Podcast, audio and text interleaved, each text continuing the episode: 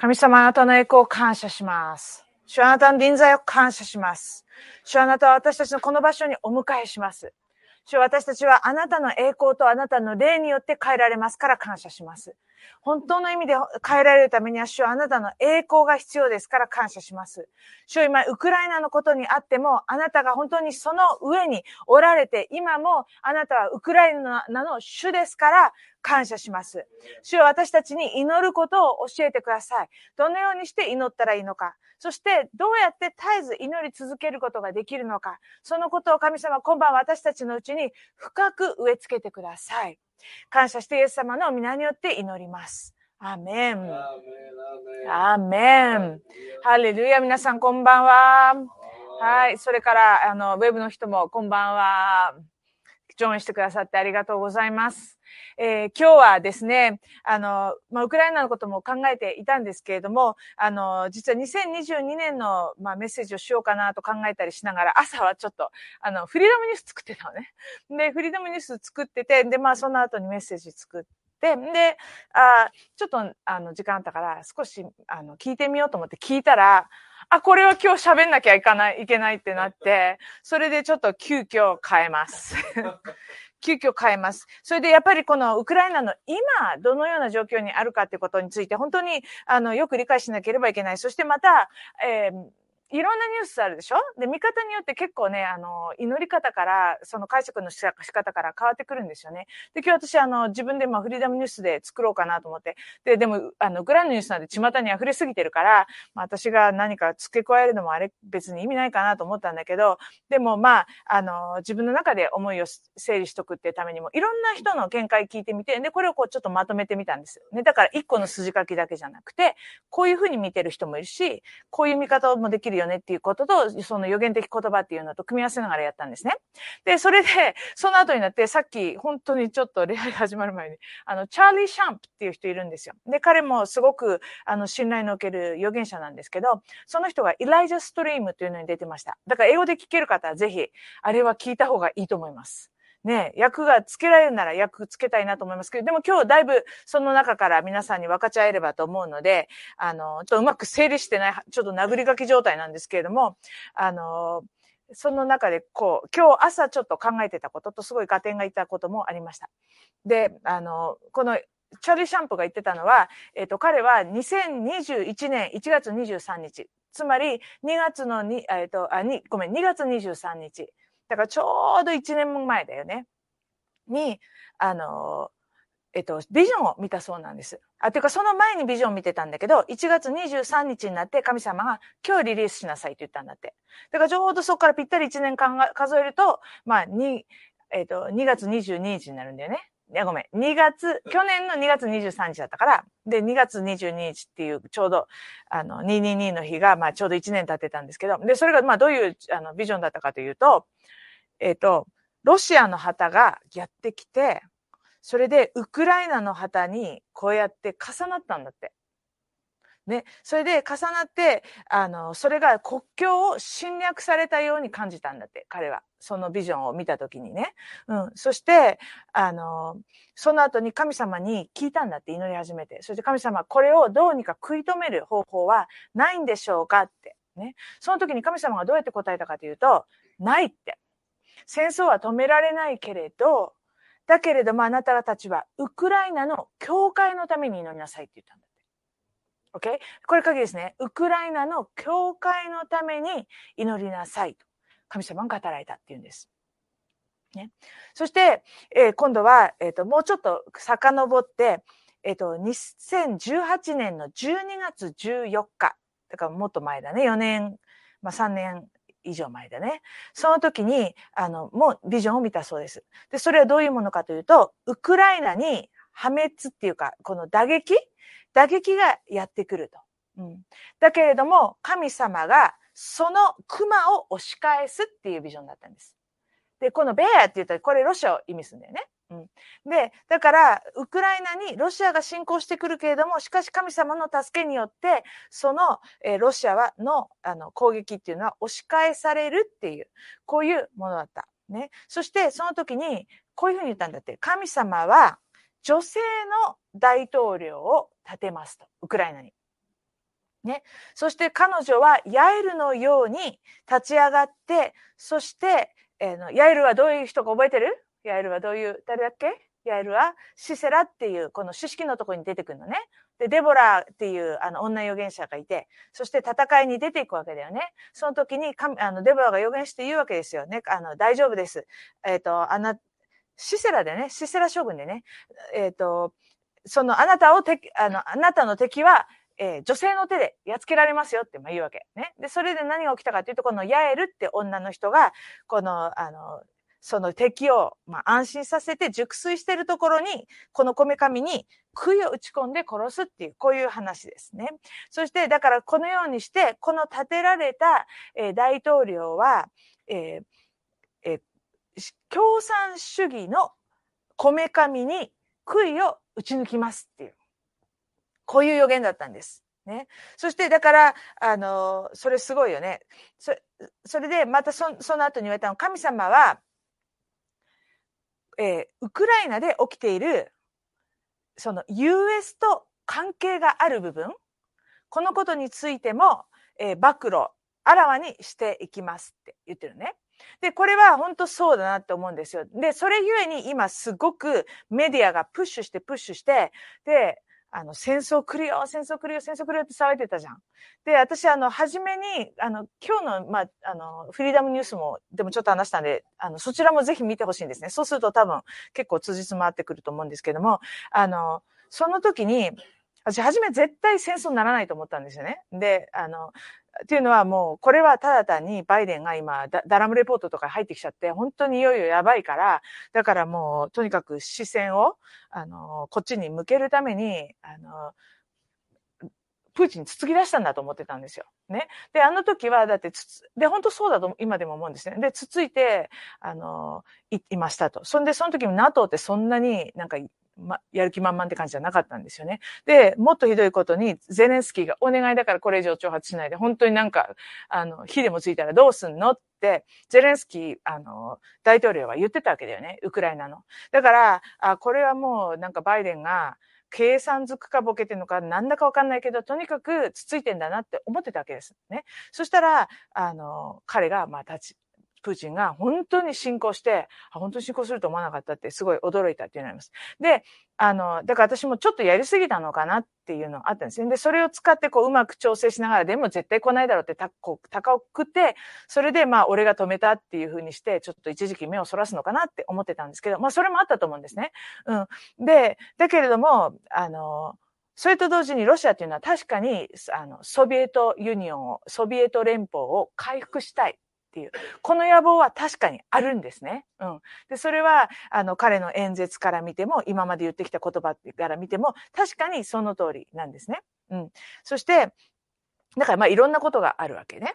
うん。そして、えっ、ー、と、だけれども、なんでこんなにこの戦いをやりたかったかって、だから私戦いが起きてることも実は計算づくかもしれないなと思うんですね。うん、あの、その武器承認かわかんないし DS かなんかわかんないけど、戦争やりたかったのかもしれないというのもあります。だからそういう意味では彼らの思惑通りなのかもしれないというところもあります。うん。で、あの、とにかく、まあ彼らはそこで争いが欲しかった。ね。なぜかというと、これは、えっと、チャーリー・シャンプーの言葉です。なぜかというと、ウクライナでいろんなことが起きているから、そのことをカバーアップするためですって。で、あの、結局今起きている全てのことは、ウクライナの下で起きていることをカバーアップするため、そしてそれに対しての対応でいろんなことが起きていますというふうに言ってた。で、そのうちベラルーシも入っていくよって、えっ、ー、と、チャーリー・シャンプは言ってました。そういうビジョンを見たそうです。Okay? で、そこで神様言ったのは、特にあなた方は、教会のために祈りなさいっていうふうに言いました。ね？で、この事柄は、あだんだんとターンアラウンド、あの、状況が変わっていきますと。ね。そして私たちは今、多くのことが明らかにされていく5年間の期間の中に入りました。多くのことが明かされていく5年間の期間の中に入りました。ね。そしてイエス・キリストの教会は守られるでしょう。その時に私たちはゴシェンのえ、季節に入っていきます。つまり、その中においても神様を信じ続け、神の予言の言葉を握り続けた人たちは、それが実際に、まあ、予言が成就していく。そして神様の約束が実際に起こっていくっていうこと、これがあの広がっていくのを見るでしょう。とそのように言っています。そして、これと同時に、あの、今日は、あ、今日じゃない、ジョニー・エンローも Facebook でちょっと出してたんだよね。で、それを、あの、フリーダムニュースの方では分かち合ったんだけども、こういう言葉だったんですね。ちょっと読みます。ウクライナの現状。ヨーロッパで2番目に大きい国で人口4300万人。ねえー、農業が盛んで5億人を養うことができる。すごいね。あそこだって国葬地帯って習ったよね。社会の授業でもね。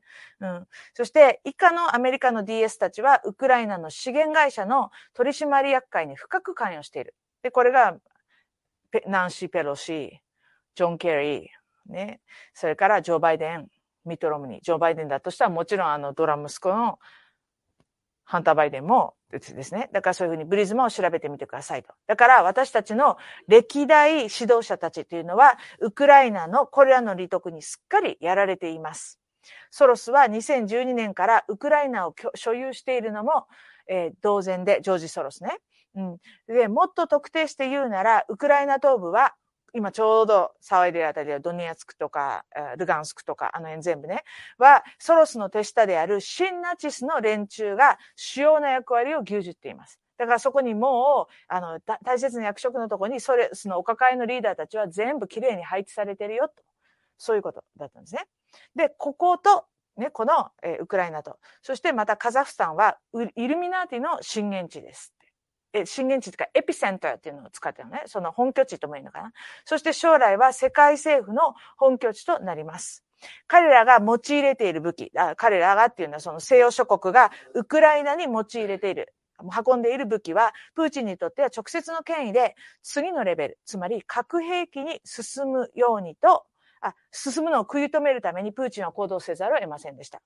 ね。だからまあそうだよね。だって NATO がさ、どんどんどんどん東方拡大してきたわけでしょ？そしたらさ、こんにちはしちゃったわけじゃん。ウクライナのところとロシア。だからもうウクライナは何が何でもロシアは止めたいって思いますよね。だからこっちの事情からしたら、いやいや、いや、迫ってきたのこそっちだからっていう話になるわけだよね。うん。で、だからまあ、あの、彼はそうせざるを得ませんでしたとね。あの、プーチンをそんな汚してるわけじゃないんですけど、でもまあそっちの、そういう言い分もあるよと。で、政府の腐敗を食い止めようと立ち上がった政治家や検事検事たちは、検事たちは皆消されてきました。で、これもそうなんですよ。前回もね、あの、ハンター・バイデンのとブリズマの関係を調べようとした検事は、バイデンがわざわざ乗り込んでってクビにしたっていう話もありますよね。それは皆さんの記憶に新しいところかもしれないと思います。で、えっ、ー、と、クリントン政権以来、5兆ドル以上のマネーロンダリングが行われ、ヨーロッパ最大の規模です。ウクライナ国民の大半は無垢で、ね、何が水面下で起きているのを全然気づいていないでしょう。ね、だからみんなも、ひどいロシアって言ってると思うし、確かに本当ひどい、本当ひどいですね。確かに。で、プーチンはウクライナ軍にあなた方が忠誠を誓ったのはウクライナ国民を守るためであって、カバールを擁護するためではなかったはずだと忠告しました。ゼレンスキー大統領は前任であったとしても、内部にはびこる問題を浄化する力、ね、クリーンアップする力はありません。彼はそもそもソロス、オバマ、ダボスグループによって選ばれましたが、えー、もしかしたら今は国を救出する側に寝返ってるかもしれませんと。こういう話でした。ね、だからコメディアンが突然大統領になるとか、高校教師が、あ、誰だろう。高校教師が突然大統領になるとかっていうのは、トルドーです。そでそういうのは大体おかしいじゃん。なん、なんで突然若いのに大統領になったのかな？みたいなね。うん。で、ただ、あの、ゼレンスキーがどういう立場を取ろうとしてるのかわからないんですけど、でももうすごいね、あの、ズブズブだったからね、あの、バイデンたちともね。だからまあそういう事情も、事情もありますよっていうことです。だから、あの、こういうのちょっと見てたんで、あの、シャーリー・シャンプーのメッセージを聞いたときにすごく、ああ、そりゃそうだよねって思ったんですね。だってさ、突然にさ、メディア、今までさ、メディアっていうのは正反対のこと言ってきたことも多いのに、ウクライナだ、ロシア侵攻だっつったら、突然私たちみんな、あの、主流メディアが言ってることを鵜呑みにしてませんっていう状況ちょっとあると思うんですよ。ね。だから、いやいや、これだけじゃなくて、ちょっとこの逆側で何が起きてるのかとか、じゃあこれで、あの、DS はどんな風にあの、動いてるのかってことは、これ考えないといけないわけですよね。うん。そして、また、あの、ジェフ・ジェンスンって言ってね、あの、日本にも何度か来られたことありますけれども、彼はこのように言ってます。ウクライナで本当に何が起きているのかを理解できるように注意を払いましょう。あ、まあいいや。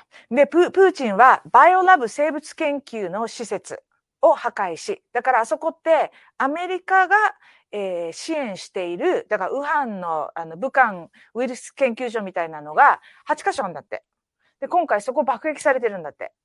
うん。それで、それをし、えー、破壊し、児童の性的人身売買などの人類に対する犯罪に立ち向かおうとしています。ウクライナではすでに多くの子供たちが救出されました。こういうこと言うと、なんだこれ、キュアノンじゃないかとかって言われがちなんですけども、でもね、このバビロンとバールの神とのつながりということもちょっと覚えておいてください。で、単なるアメリカの愛国者主義から祈らないように私たちは気をつけなければいけません。これは、あの、わかるね。まあ私たち日本人ですけどですね。で、あの、これらの犯罪が暴露されずに、裁かれず終わることはありえないからです。これはロシア皇帝の死から始まり、ロマノフ王朝。ね、あれも、まあいや。で、レーニンとかスターリンによる共産主義の設立に及びます。だからフェイクニュースが頑張って、グローバルリストが推しているストーリーを人々に信じ込ませようとしていますが、多くのことが明るみに出てくるでしょう。このように言ってるんですよ。ね。だからこれはニュースが語ってることとちょっと違うよね。ね。だけど、いや、また人身売買とか子供たちがとかって、何何って思うかもしれませんけど、こういう話も出ています。で、この二人はね、私たちもよく知っている、あの、ミニスターの方々なんですね。で、あの、私だからカザフスタンとイルミナーティの震源地なんだとか、ちょっとそれ、そうだとしたらすごいななんて思ったりしたんですけど、あの、実はウクライナとカザフスタンって、ちょっとね、あの、行ったこともあるんだよね。私も行ったことあるし。で、あの、ウクライナは、何とか忘れちゃったけど、前から何回か行ってるんですよね。で、あの、チャーシュープレイズ行ったのかな？ね。チャーシュープレイズ行って、だからあの、テルユキとか、あとルッちゃんとか、あの辺もみんな一緒にミニストリー行ったりしてるね。で、なんかやたらセルゲイって名前の人が多いって話で、セルゲイじゃないなら名前教えてって。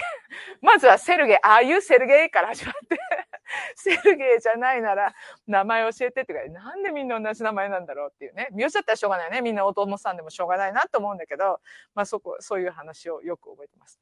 で、まあととにかく、あのね、なんかお肉が美味しいとか言ってさ、なんかパッケージ買ってきてくれてさ、これで作ってくれとか言って、開けたら肉4キロとか言って、こんなんどうやって作るんだよみたいな。すっごいなんかやっぱ食べる肉の量がさすがローレンスケと全然違うなって思ったのも覚えております。ねえ。ウクライナの料理はとっても美味しいっていうね。そう。で、あとカザフスタンも行ったんですよ。で、カザフスタンはなんとギデオンズアーミーって言って、あの、坂先生たちと一緒に CI で行ったんだよね。で、あれちょっと何年前だか覚えてないけど、なんか子供が生まれていなかった気がするんだよな。だから、多分、まあ20年近く前だけど結婚してましたか？知ってたよね。結婚してました。だから、まあそのくらいだ。ね、生まれる前ぐらいの時に行ってたの。で、カザフスタンもすごい行って、まあ、アルマーティっていう首都だよね、に行って、で、あの、あそこ、やっぱりなんか特別な場所だなっていうのがすっごく感じているんですね。で、私たまたまね、2、3週間前にちょっと思い出してて、あの、祈りの方向行ったの。アルマーティ中。で、チームに分かれて2人ずつになって、で、あの、こうみんなで地図分けて、じゃあこっからここまで私に乗るね、こっからここまであなたね、みたいな感じで祈りに行ったんですよ。で、その時私、箕輪さんっていう、あのー、あのー、大阪の人？と、箕輪の箕輪さんって言うんだけど、まあどうでもいいけど、それで、あの、その人とペアだったの。そして、あの、歩きながら祈ってたのね。そして祈ってたら、はっとか言って、私、あの建物、この話しなかったっけ？ね、したよね。あの建物、見たことあるって、夢で見たっていうの。で、夢で見て、それでイザヤ書の45章を宣言しろって言われて宣言したってわけ。で、えー、イザヤの45と思って、で、そこで開けて、それでそこに向かって予言したの。で、後で何だったんだろうと思って、あの頃はね、Google でパッと調べられる世界じゃないからさ。で、あの、ホテル持って調べたら、なんと大統領邸だったんですよ。つまり、まあ、ホワイトハウスだね。あの、アメリカで言うならば。あ日本で言うと首相官邸になのか？で、とにかくホワイトハウスで。で、私すごいびっくりして、でも今思ってて、あそこもイザヤ書45章だったぞと思って。ね。ただ言ってるだけです。なんか後で繋がるかもしれないと思って言ってます。はい。で、まあそういう感じでカザフスタンっていうのも何かすごいやっぱなんか特別な場所なんだなっていうのはその時もつくづく感じていました。うん。で、まあこういうことがあると。で、またチャーリー・シャンプーの話に戻ります。で、チャーリー・シャンプーは今度もっと戻って、えー、2016年、2016年の10月にまた夢を見たそうです。で、その夢はどういうものかっていうと、あの、ミス、ミスアメリカとかじゃん。ミスロシアとか、そういうなんかコンテストがあったんだって。コンテストって言うんだっけ？ね。あの、ページェントってやつね。で、コンテストがあって、そしたら、えっと、アメリカの人と、ロシア人のそのミスロシアの方が妊娠してたんだって。うん、で、妊娠してたんだけれども、その、あの、赤ちゃんを、なんか、誤って扱ってしまったために、結局、その赤ちゃんは生み出されなかったです。うん。だけども、その生み出そうとしていたものは何かっていうと、新しい形の共産主義だったっていうの。うん。だけども、それが、あの、まあ、自分でしくじったというか、なんかそういう形で生み出されなかったで、その生み出されなかった、あの、時に、あそう、時に、そのアメリカの方が、まあ、勝ったわけ。ね。そして神様が、アメリカはもう一度立ち上がりますよ。そして本来彼らが立つべき国、世界の中で立つべき位置に立ちますよ、と、こういうふうに言われたっていうんですね。うん、そして、また、その中で、あの、祈りながら示されたことは、え、ー、と、プーチンは確かに、あの、ソ連をもう一度取り返そうとしている。ね、うん、彼の野望は確かにあのソ連を取り返そうとしている。そして一番最初に、えー、取り返す、彼の、彼の定義で取り返す場所はウクライナですと。うん。これ2020、2016年だよ。6年前。すごいよね。で、そういうふうに言われたとね。だけども、これを見、あの、見たときに、あ、そした、そしたら、あの、ロシアが負けちゃったでしょ？で、あの、アメリカの方がミスアメリカになりました。そしたら、その、パページェントっていうんだけど、なんていうんだっけ？そういうの、コンテストを主催してたのがトランプだったんだって。夢の中で。そう。面白いでしょ？だから、このことが、ロシアの失脚っていうか、何かが、それが、まあ、あの、トランプの復権に直接つながってるって、彼はそういうふうに、あの、言っていました。ね。そしてまた先ほどのあの、ヤエルのような女性大統領っていう話ですね。うん。で、まだそれ起きてないですよね。今、ゼレンスキーだからね。うん。で、そこの、あの、ヤエルみたいな、その大統領の女性の隣に、二人の天使がいるのが見えたんだって。うん。で、この二人の天使は何ですかって言ったら、それは、えー、復活の天使ですよって言ったの。そしてすごいよ。この天使の助けによって、この大統領は破壊されたウクライナを回復させるでしょうって言ったの。2016年だよ。希望があると思いませんか？そして、またその戦いは長く続かないってこと言ってたんだよね。どこだったかな？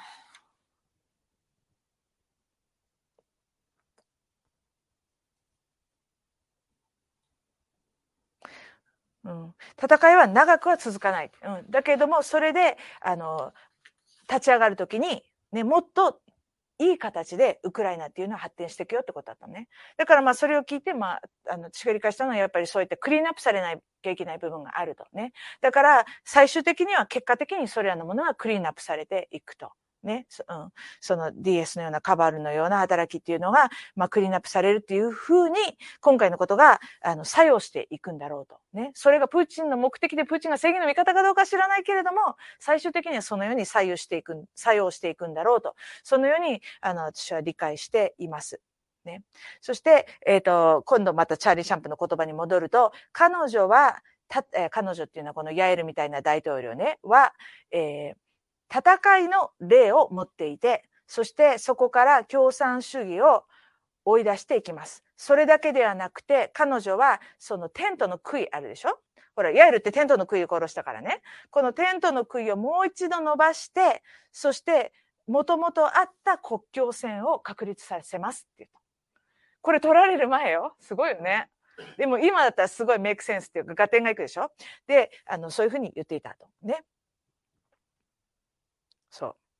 そして、あの、またこういうふうに言葉が語られました。で、これ本当すごい大切だと思います。そして私たちもこのことを本当に今日も祈っていきたいし、皆さんもぜひ祈ってほしいと思います。それは、主が言われます。ね。私は、あなたの国、つまりウクライナね、あなたの国を揺り動かします。そして、国々の願いは、あなたのところにやってくるでしょう。だから国々があなたの前に集まってくるでしょうってことよね。私はあなたの家を栄光で満たします。後の栄光が先の栄光よりも勝るでしょう。ね。だから復活するときにより栄光に満ちたウクライナになって戻ってくるよってことね。私はあなたの国に長く続く平和を与えます。素晴らしい言葉だね。素晴らしい言葉だね。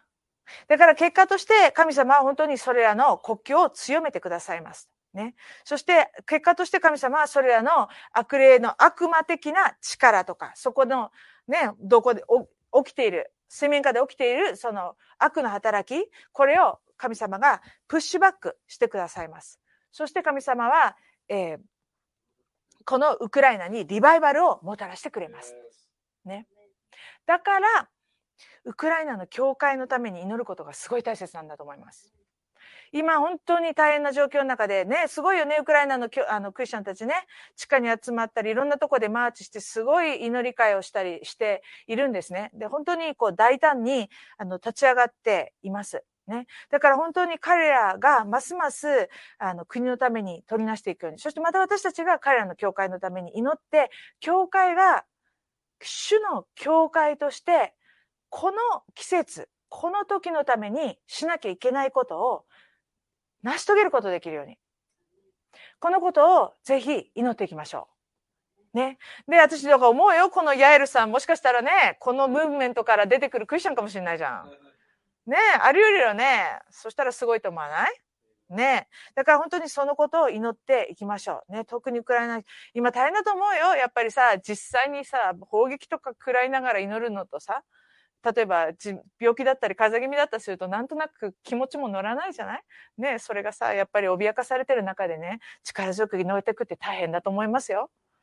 やったことないけど 感謝なこと日本は経験したことないですけどねただあのぼんやり日本は安心でよかったなと思って、安全でよかったなと思ってたら大変ですからね。本当私たちはそこの、そのこともね、合わせて祈っていかなきゃいけないんですけれども。でも今日はまあ、とにかく、このウクライナの部分にフォーカスしたいと思ったので、まあ、台湾の話とかちょっと特にしませんけども、まあ、台湾のこともね、あの、あの、覚えて祈っていきたいと思います。じゃあ皆さん祈りましょうね。立ってください。立ってください。それで、あの、毎回曲やってもらっていいかな。それでね、あの、私が言うだけじゃなくて、ちょっと、あの、みんなで、パッパッパッパッって感じで、あの、今の中で感じたことをどんどん祈っていくようにしましょう。ね、祈りと賛美っていう形で、ちょっと5分10分ぐらいですね、あの、そういった激しく祈る、激しく戦いの祈りを捧げる、そのような時を持ちたいと思います。